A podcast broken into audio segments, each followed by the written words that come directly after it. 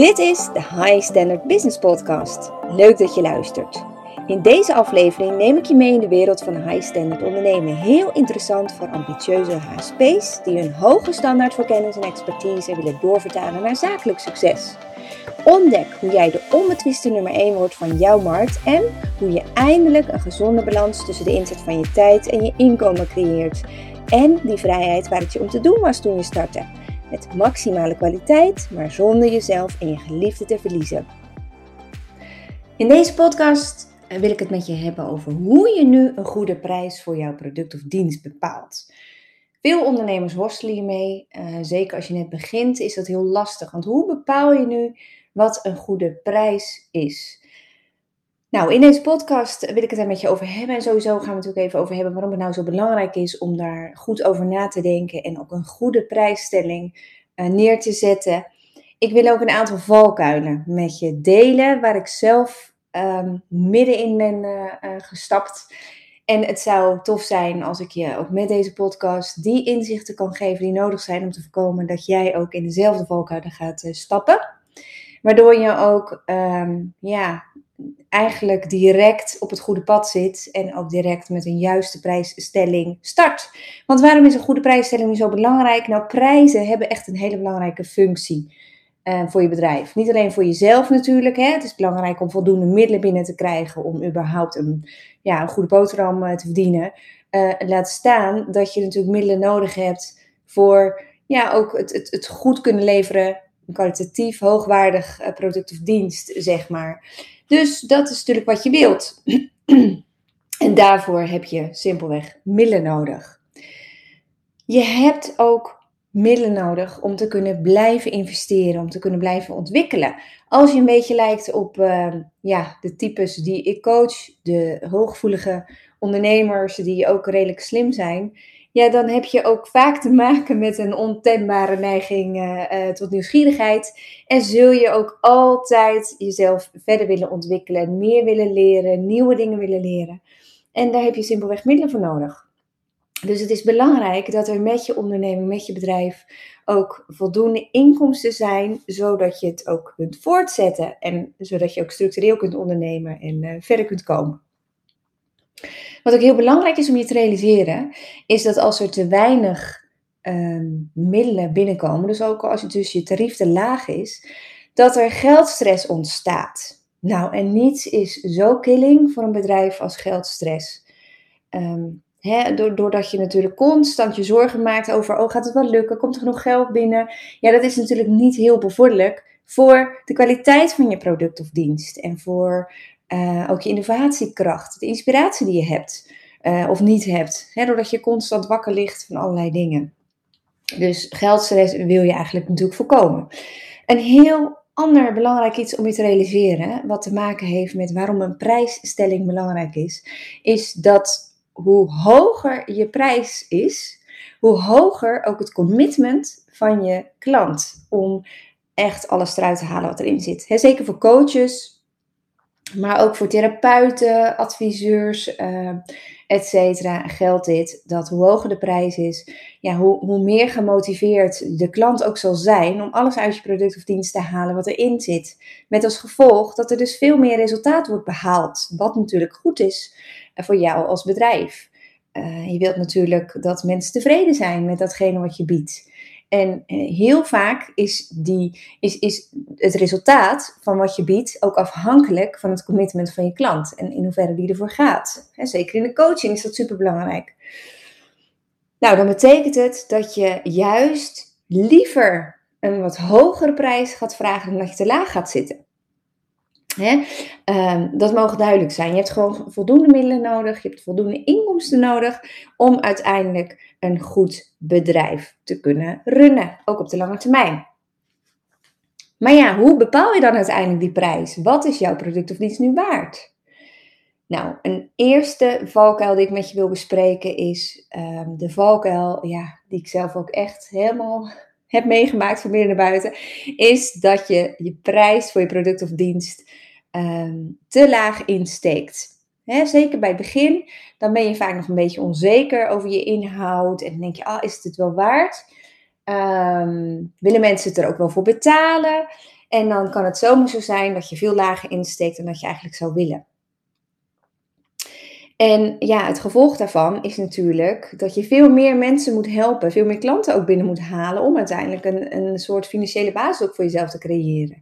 Laat staan dat er dus genoeg geld is inderdaad om uh, uh, hele goede kwaliteit te leveren, of um, ja, uh, laat staan dat er nog geld over is om weer verder te investeren. Hè? Zelf af en toe de dingen te doen die je heel graag wil doen. Om verder te komen, om te groeien. Zelf te groeien. Of om met je bedrijf weer een, uh, de koers ook te varen die je graag wil varen dus de eerste valkuil, het te laag insteken van je prijs. En ik zie het overal omheen gebeuren. Ik, ik zelf heb er ook ervaring mee. Toen ik net startte, dacht ik, uh, als coach was dat toen de tijd. Toen dacht ik, nou, ik vraag een uurtarief van 85 euro. Dat vond ik wel een mooi passend tarief, inclusief BTW. He, dus, uh, nou, je haalt er 1 vijfde weer vanaf BTW. Dat is dus uiteindelijk wat je er dan aan overhoudt.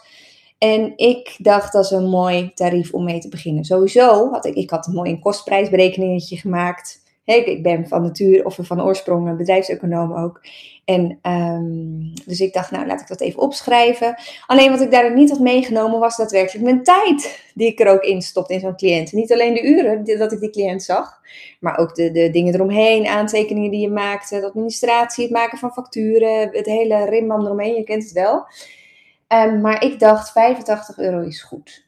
En totdat ik een aantal cliënten trof die, uh, ja, die zeiden van ja, ik vind het eigenlijk te duur of het is te veel. En wat ik dan deed, dacht ik van oh help, ze vinden het niet waard. Dan, dan gaf ik korting. En dan zei ik, nou weet je, of je krijgt nog een gratis sessie erbij. En ik ging allerlei dingen doen om die mensen maar binnen te houden en te halen ja, met het gevolg dat ik dus heel veel gaf, maar dat er uiteindelijk relatief weinig binnenkwam. En um, wat, wat ik merkte was op een gegeven moment ook, zelfs als ik dan al korting gaf, en dan kwam ik soms zelfs uit op 65 euro, dan nog waren er mensen die het nog te veel vonden en afhaakten. En ik dacht, oh man, ik ben gewoon te duur. En ik ging naar 50 euro. En zelfs toen waren er mensen die te veel vonden. En dat is het moment dat ik me realiseerde van, wacht eens even. Wat je ook vraagt, en dat is ook een heel belangrijk inzicht wat ik je echt wil meegeven. Wat je ook vraagt, wat je tarief ook is. En, en dit geldt ook weer in het groot, als je hele grotere dingen doet. Maar mensen, er zullen altijd mensen zijn die het te veel vinden. Er zullen altijd mensen zijn voor wie het te veel is. Soms simpelweg omdat ze het geld niet hebben. zeker in het lage segment zul je dat merken. Dan hebben mensen ook gewoon het geld niet. Dus ja, dan moeten ze op, hun, op de kleintjes letten. Maar dat betekent dus dat ja, wat je ook vraagt, er zullen altijd mensen zijn die het te veel vinden. De andere kant daarvan is dat uh, als je dus meer vraagt, hè, dat er altijd mensen zijn die het wel oké vinden en die het wel een goed bedrag vinden. Er zijn altijd mensen die te veel vinden, maar er zijn ook altijd mensen voor wie dat bedrag heel normaal is. Of die daar niet eens met hun ogen knipperen als je zegt dat een coaching sessie 300 euro uh, per sessie kost. Er zijn regionen waar dat heel normaal is, of segmenten waarin dit wordt gevraagd. Het ligt er heel erg aan, sowieso, in welk segment je zit. Maar realiseer je dat prijzen het de ervaren van de waarde van een prijs, dat dat echt subjectief is en afhankelijk van de omgeving waarin je klant zich bevindt. In het lage, lage segment zullen mensen 50 euro al heel veel vinden, wat logisch is omdat ze weinig hebben. Maar in het, um, in, in, het hogere segment vinden mensen, of, of dan denken mensen een hele andere prijzen, denken ze een hele andere Um, ja, denken ze in honderdjes bewijzen van. Hè? En in weer een hoog segment denken mensen in duizendjes. Prijsbeleving is subjectief. Toen ik me realiseerde dat er altijd mensen zullen zijn die het te veel vinden, toen heb ik mijn prijs verdubbeld. Het ging naar 100 euro. Ik denk, huppatee. Dat is mijn tarief. Mensen die het kunnen betalen, die kunnen betalen. En mensen die het niet kunnen betalen, hè, nou dan, uh, dat is natuurlijk heel vervelend. Maar ja, weet je, als ik alleen dat soort mensen binnenkrijg, dan kan ik gewoon simpelweg mijn bedrijf niet runnen. Daar kwam ik echt achter. En het mooie wat ik merkte was dat er dus ook gewoon mensen zijn die wel 100 euro willen betalen per sessie. En uh, wat ik net al zei, dat het zijn ook vaak mensen die, die dus ook heel gecommitteerd zijn. Omdat ze 100 euro investeren, gaan ze er ook voor en willen ze er alles uithalen wat erin zit. Nou, het gevolg was op een gegeven moment dat ik, dat ik wel een stabiele inkomstenstroom kreeg. Doordat ik de goede tarieven vroeg, of voor toen goede tarieven. En ik realiseerde me dat als er genoeg mensen zijn die dat dus willen betalen, dan kan ik ook af en toe, en dat deed ik ook dan, iemand wel helpen die het gewoon niet kon betalen. Uh, maar waarvan ik wel merkte dat iemand heel gecommitteerd was en heel graag wilde en heel erg verantwoordelijkheid nam. En dat kon ik omdat er dus ook mensen waren die wel bereid zijn om een wat hoger tarief te betalen. Wat ik je echt mee wil geven in deze podcast is dat de beleving van de waarde van iets echt subjectief is. Wat voor de een veel is, is voor de ander weinig. En er zullen dus altijd mensen zijn die te veel vinden, maar er zullen ook altijd mensen zijn die het niet te veel vinden en die het heel normaal vinden om een bepaalde prijs te betalen of die het zelfs goedkoop zullen vinden. ook in het hogere segment geldt, 10.000 euro is voor de een echt ontzettend veel, uh, maar voor de ander weer ontzettend weinig. Of die, of ja, die denkt in tienduizendjes. Het heeft heel erg te maken met in welk segment je zit, um, maar ook in welke fase van ontwikkeling mensen zijn als mensen op een gegeven moment wat verder komen in hun leven, dan hebben ze ook vaak wat meer te besteden. En dan begin denk je in tientjes, later denk je in honderdjes, later ga je in duizendjes denken. En daar is, dat is niet goed of fout, dat is hoe het werkt. Dat is de ontwikkeling die mensen doormaken. En dat heeft te maken ook met de segmenten uh, van je markt waarin je kunt opereren. Dus prijs is subjectief. oh ja, nog een ander voorbeeld. Ook denk maar eens bijvoorbeeld aan die leiderschapstraining. Je hebt leiderschapstrainingen in alle segmenten. Zo kun je een leiderschapstraining volgen bij wat hogere business schools, um, die heel erg hoog aangeschreven staan. En dan betaal je zomaar voor een paar trainingsdagen 10.000 euro. Nu zijn dat trainingsdagen waarvan de kwaliteit ook hoog is, als in mooie locaties, um, trainers met goede trainingsvaardigheden, uh, dat soort dingen, mooie materialen. maar qua inhoud verschillen die trainingen echt niet van trainingen die voor een paar honderd euro worden aangeboden in een veel lager segment. in die zin, qua inhoud is er niets nieuws onder de zon vaak. Uh, in veel branches is dat zo. Maar het heeft te maken met waar, in welk segment zit je, wat is normaal, wat is de prijsbeleving in dat segment. En ik denk dat het heel belangrijk is dat je dat als ondernemer gaat realiseren. Het betekent dus ook dat je met je prijsstelling, dat je jezelf ergens positioneert. Dus dat als jij 100 euro voor je coaching vraagt, hè, of, of nou, laten we zeggen, als je 50 euro voor jouw coaching vraagt, dan positioneer je jezelf helemaal aan de onderkant van de, samen, uh, van de segmenten. Het onderste segment. Laag, lagere segment. Daarin kun je, kan jouw inhoud gewoon supergoed zijn. Dat is ook fijn dat je dat kunt bieden. Maar precies dezelfde coaching kun je aanbieden voor 300 euro per sessie in het hogere segment heel vaak denken mensen van ja, maar als het dan duurder is, dan moet ik ook andere dingen gaan leveren. Maar dat is niet zo. Dat is niet waar. Het heeft echt te maken met prijsbeleving en subjectiviteit van, ehm, eh, van het ervaren ervan. Of dat is een belangrijke variabele in je prijsstelling, om er op die manier ook over na te denken. Vaak koppelen wij ehm, prijzen en hoe hoger de prijs, hoe meer je moet bieden. En ik ben het met je eens dat de kwaliteit heel goed moet zijn, hoe meer je vraagt. Hè. De waarde wordt dan hoger, maar er is gewoon een, um, een, een, hoe zeg je dat, een fenomeen dat het ook echt te maken heeft met de um, regionen waarin klanten zich bevinden, met het segment waarin iemand zich bevindt en dus waar de prijsbeleving heel anders is. Dus het heeft te maken met positionering, nogmaals. Prijs is subjectief. Dus als het gaat over de prijs voor jouw product, um, steek hem niet te laag in, maar denk na over je positionering. Denk na over waar jij je dienstverlening wilt, um, wilt verlenen. Hè? En um, wat ik heel vaak tegenkom ook, is zijn ondernemers die echt nou, heel veel te bieden hebben, enorme kwaliteit, veel ervaring heel veel kennis, maar die hebben hart voor minder bedeelden. En dat deel ik. Ik heb dat ook heel erg. En in het begin van mijn ondernemerschap wilde ik ook heel graag minder bedeelden heel, vooral helpen. Maar wat ik echt heb gemerkt, is dat juist de minder bedeelden, het lagere segment, ja, die hebben gewoon zo weinig geld. Dus die zitten er ook bovenop. Dus die hebben het er een soort ook niet voor over. Die, die hebben een hele andere waardebeleving. En als je alleen maar daarop richt, dan heb je dus heel veel klanten nodig om voor jezelf een financiële basis te creëren, maar ook dus dat bedrijf te kunnen runnen, waardoor je al heel snel vastloopt. als je ehm, eh, op een gegeven moment vroeg mezelf ook af van hé, hey, waarom zou ik niet kiezen voor het wat hogere segment, hogere prijs gaan vragen, een groot product gaan aanbieden, uh, als ik daar dan maar een paar klanten voor nodig heb, zodat ik die financiële basis kan regelen. En waarom zou ik dat niet eerst gaan doen? Waardoor er dus ruimte en tijd ook ontstaat om juist ook iets voor minder bedeelden te gaan betekenen. Maar dan vanuit overvloed. En niet uit constante schaarste en vanuit geldstress en help, eh, kan ik het allemaal uh, blijven regelen. En dat vond ik zo mooi inzicht ook voor mezelf. Het gaf rust, het gaf ruimte. Maar het gaf me ook uitdaging. Um, omdat als je in een wat hoger segment gaat zitten, je positioneert je daar gelijk door ook een hogere prijsstelling. Uh, doordat het natuurlijk ook uh, sowieso onbewust jezelf op scherp zet, want je wil dan ook echt iets goeds bieden wat die waarde vertegenwoordigt. Want het heeft natuurlijk niet alleen maar met beleving van waarde te maken, het heeft ook te maken met intrinsieke waarde van jouw product op een wat hoger niveau mag je ook verwachten dat het goed is wat je koopt, ook als je veel investeert.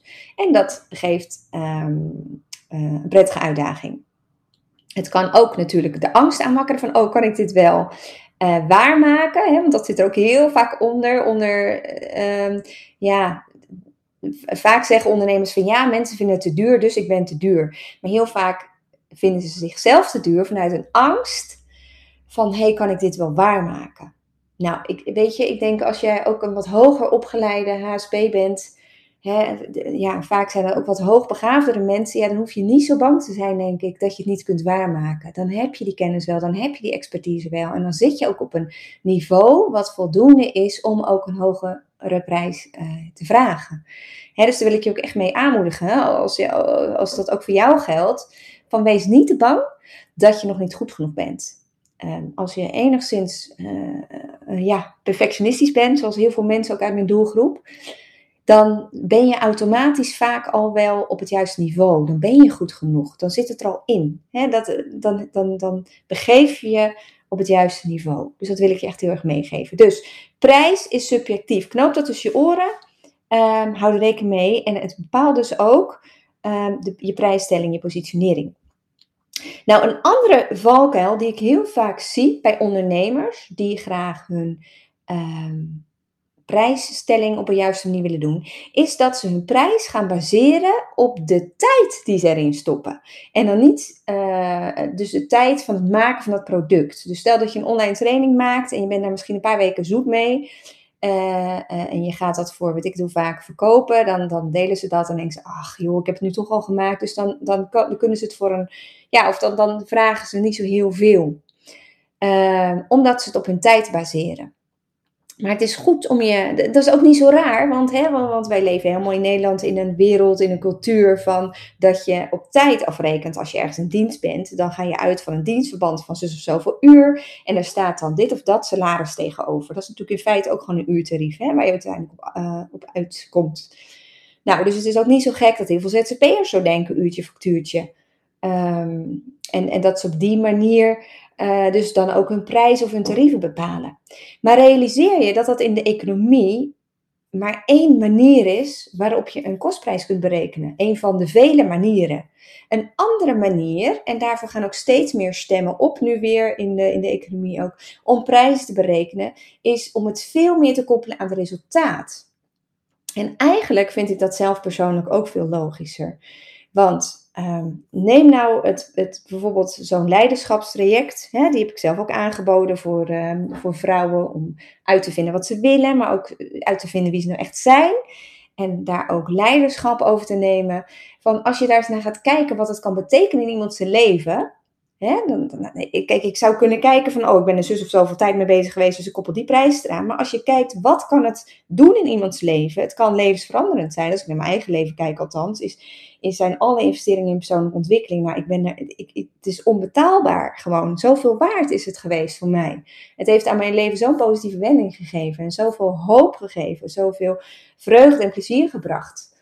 Um, ja, dat was voor mij levensveranderend. En als je op die manier gaat kijken naar zo'n traject, ja, dan is dat onbetaalbaar.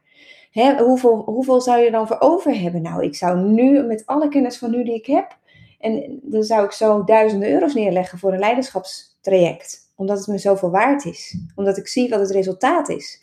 En is het niet heel logisch dat, ehm, ja, dat als het zo waardevol is en zo belangrijk, vind ik het niet heel logisch als ik dan maar een paar tientjes afreken omdat iemand maar een paar uurtjes ermee bezig is geweest, misschien om het te maken. Dat vind ik niet logisch. Ik vind het veel logischer om te denken in wat, wat geeft het mij, wat levert het me op, wat is het resultaat. En op basis daarvan ook uh, te investeren. Dat is hoe ik denk. Um, en, en voor jou als ondernemer geldt dat natuurlijk ook. Hè? Waarom zou je het baseren op uren? Wat we heel vaak ook niet meenemen, zijn bijvoorbeeld alle jaren van ervaring die we hebben opgedaan. Alle kennis, alle opleidingen. Je hebt tijd, geld, energie geïnvesteerd. En al die tijd, al dat geld, al die energie die je er in je hele leven al in hebt gestopt. Hè? Vaak nemen we dat helemaal niet mee. Maar dat zit er ook in verwerkt in jouw product of dienst. En ik vind het veel logischer, en dat is echt een inzicht wat ik je ook mee wil geven in deze podcast, om je prijs te baseren op het resultaat van datgene wat je levert. En niet op basis van de tijd die jij erin hebt gestopt. Het, nogmaals, is begrijpelijk, maar daarmee doe je jezelf echt tekort. Um, wat ook belangrijk is daarin om je te realiseren, is dat als je lage prijzen hanteert, bijvoorbeeld voor zo'n online training die ik net noemde, dat je moet realiseren ook weer dat je dus lagere, of mensen uit lagere segmenten daarmee aantrekt. En dat zijn over het algemeen mensen, en dat bedoel ik niet lelijk, maar die, die wat minder gewend zijn nog om verantwoordelijkheid te nemen en om zelf ook uh, te gaan. En die dus achter elkaar bellen met allerlei vragen, ook ja, heel vaak uh, verantwoordelijkheid voor dingen bij jou neerleggen. En uh, waardoor je dus een enorme klantenservice moet optuigen. En waardoor je bedrijf dus uiteindelijk veel meer kosten weer maakt. Waardoor je dus ook weer vastloopt. Omdat uiteindelijk dan de inkomsten de kosten niet dekken. ook dit pleit voor in ieder geval het hogere segment te bedienen. En met één product of dienst of iets. Zodat je daar um, goed veel resultaat behaalt, maar ook um, goede inkomsten mee creëert, iets kwalitatief uh, goeds kunt neerzetten, waardoor je dus in de rust en de ruimte die daar ontstaat en vrijvalt, dus ook eventueel weer mensen juist kunt helpen waarvan je ziet van nou, die kunnen het niet betalen, maar die zijn wel gemotiveerd en gecommitteerd. En um, dus, dus ja, ook weer dat verhaal over de mensen, ja, de minder bedeelden, zeg maar, hè, dat, daar kom ik daar weer op uit. Dus resumerend, je prijs of je product of dienst moet je niet baseren op de tijd die je erin stopt, maar op het resultaat wat het geeft. Dus wat is het resultaat van jouw product of dienst? Denk daar eens heel goed over na. Als mensen het bijvoorbeeld niet nemen, wat kost het hen dan? Hè, wat, wat, ja, wat, wat, wat betekent dat voor hen? Um, daar kun je vaak ook een mooi plaatje van maken. Wat is de business case? Hè? Wat, um, wat betekent dat? En als ze het vervolgens wel zouden doen, wat levert het hun dan op? Wat is het hun waard? dus dus door, ook door het, um, door het schetsen van die business case kun je ook heel erg de perceptie van de waarde van je product ook beïnvloeden. En sterker nog, ik zie dat ook als een belangrijke taak voor jou als ondernemer. Ook zeker als je, als je soms mensen hoort van ja, maar ik vind het te duur. Dan kan het natuurlijk zijn dat iemand gewoon een heel ander referentiekader heeft en op een heel ander level leeft. Maar het kan ook zo zijn dat jij als ondernemer niet goed duidelijk hebt gemaakt wat dus de waarde uiteindelijk is, wat de resultaten zijn van jouw product of dienst. En daar kun je, dat is een belangrijke factor ook aan prijsstelling van je producten of diensten. Um, hè, als je, als je, zeker als je wat hoger prijst, dan is het belangrijk dat je ook weet hoe je vervolgens die prijs communiceert en presenteert naar de buitenwereld. Hè, niet voor niets besteed ik daar in mijn uh, Golden Membership ook aandacht aan, veel aandacht aan, van hoe je dat doet. Hoe kun je nu die business case heel duidelijk maken voor mensen? Hoe kun je het verkopen, uh, je product? Want je kunt een ontzettend waardevol product of dienst hebben, maar als je niet helder die business case weet te schetsen voor jouw cliënt, ja, dan, dan ziet hij de waarde uiteindelijk er misschien ook niet van in. En dan zal hij ook niet bereid zijn om die grote, of, of, of dat eervolle tarief te betalen voor ja, jouw waardevolle product of dienst. Dus daar ligt een schone taak weggelegd voor jou als ondernemer. En uiteindelijk is dat helemaal niet zo moeilijk. Het is niet ingewikkeld, maar je moet weten hoe je dat doet. En het voert te ver om dat allemaal hier ook in die podcast nog uit te gaan leggen. Um, maar um, ja, daar besteed ik dus ook echt wel aandacht aan in mijn coaching van mijn coaches. Goed, resumerend. Ik wil je echt uitdagen om erover na te denken. Um, om een, eerder een wat hogere prijs te kiezen een hogere prijsstelling te gaan dan voor een lagere. voor een, bij een hogere prijsstelling positioneer je gelijk ook als kwalitatief hoogwaardig. Je zult ook gelijk terechtkomen in het segment waarin mensen al gewend zijn om dit soort prijzen te betalen en ehm, te investeren. Dat zijn ook mensen die vaak weten dat het belangrijk is om te investeren. En omdat je dat doet, zeg maar, zodat je er weer veel voor terugkrijgt. Dus die hoef je ook niet zo te overtuigen van ehm, dat het belangrijk is om geld te investeren, want dat begrijpen ze allemaal al. En um, het mooie is dus dat je ook voor een financiële basis dus minder klanten hoeft te helpen. Dus je hoeft veel meer aandacht te besteden aan marketing, veel meer energie erin te stoppen. Uh, omdat je met een ja, wat kleiner aantal klanten ook al een financiële basis hebt. Hè? En die prijsstelling, nou ja, echt, weet je, het mag duidelijk zijn. Als er middelen binnenkomen, genoeg middelen, dan kun je ook investeren in kwaliteit, kun je ook echt kwaliteit leveren. Hè? En heb je gewoon middelen om zelf ook gewoon goed je randvoorwaarden voor jezelf op orde te hebben, zodat je het kunt blijven doen wat je, wat je zo graag doet. En wat je dus ook met heel veel plezier en lol doet. Maar waarvan de kwaliteit dus ook hoog kan zijn, omdat er rust en ruimte is om na te denken, om ja, nieuwe ideeën te implementeren en dat soort dingen. Nou, nog even de inzicht op een die ik je echt mee wilde geven in deze podcast. Allereerst, um, ja, prijs heeft een hele belangrijke functie. Prijsstelling, je positioneert je ermee. Uh, het geeft ook een hoger commitment, hoe hoger je prijsstelling hè, bij je klanten. Prijs is subjectief. Wat de een veel vindt, vindt de ander weinig. Uh, eh, 10.000 euro is voor de een weinig, voor de ander weer veel. En um, ja, wat je dus ook vraagt, er zullen altijd mensen die te veel vinden, maar er zullen ook altijd mensen zijn die wel bereid zijn om dat te betalen. En waarom zou je dan niet eerst voor die mensen gaan? Uh, waarna je vervolgens vanuit overvloed ook echt mensen kunt gaan helpen, mocht je dat op je hart hebben, die, uh, ja, die nog niet kunnen investeren, maar die wel heel erg graag uh, die gecommitteerd zijn en die dus hartstikke gemotiveerd zijn. Hoe tof is dat? En tenslotte, relateer je prijs ook echt aan het resultaat en niet aan de prijs die erin stopt. En zorg dat je dat dus ook goed communiceert naar je klant, wat de waarde is van jouw product of dienst. Nou, ik hoop dat je wat in deze inzichten hebt, dat je daar weer uh, mee verder kunt. Ik wens jou echt een bedrijf zonder geldstress Ehm, met de juiste positionering, met kwaliteit waarin je ei kwijt kunt en waarin je gewoon heel veel mensen vanuit jouw passie echt verder kunt helpen. Zodat je ook vanuit voldoening kunt ondernemen. En um, ja, als happy entrepreneur ook echt uh, door het leven gaat. Ik zie je graag in de volgende podcast. Hey, daar ben ik nog even. Als je ook maar enigszins lijkt op die enthousiaste en ambitieuze ondernemers die je coach, dan heb je veel expertise en al een goed lopend bedrijf, maar werk je veel te veel uren, terwijl je er wel naar verlangt je inkomensplafond te doorbreken. Ik begrijp dat helemaal. Vind je kwaliteit belangrijker dan kwantiteit en wil je dat ik met je meedenk over jouw high standard kansen? Vraag een vrijblijvende strategie sessie met mij aan via de link bij deze podcast.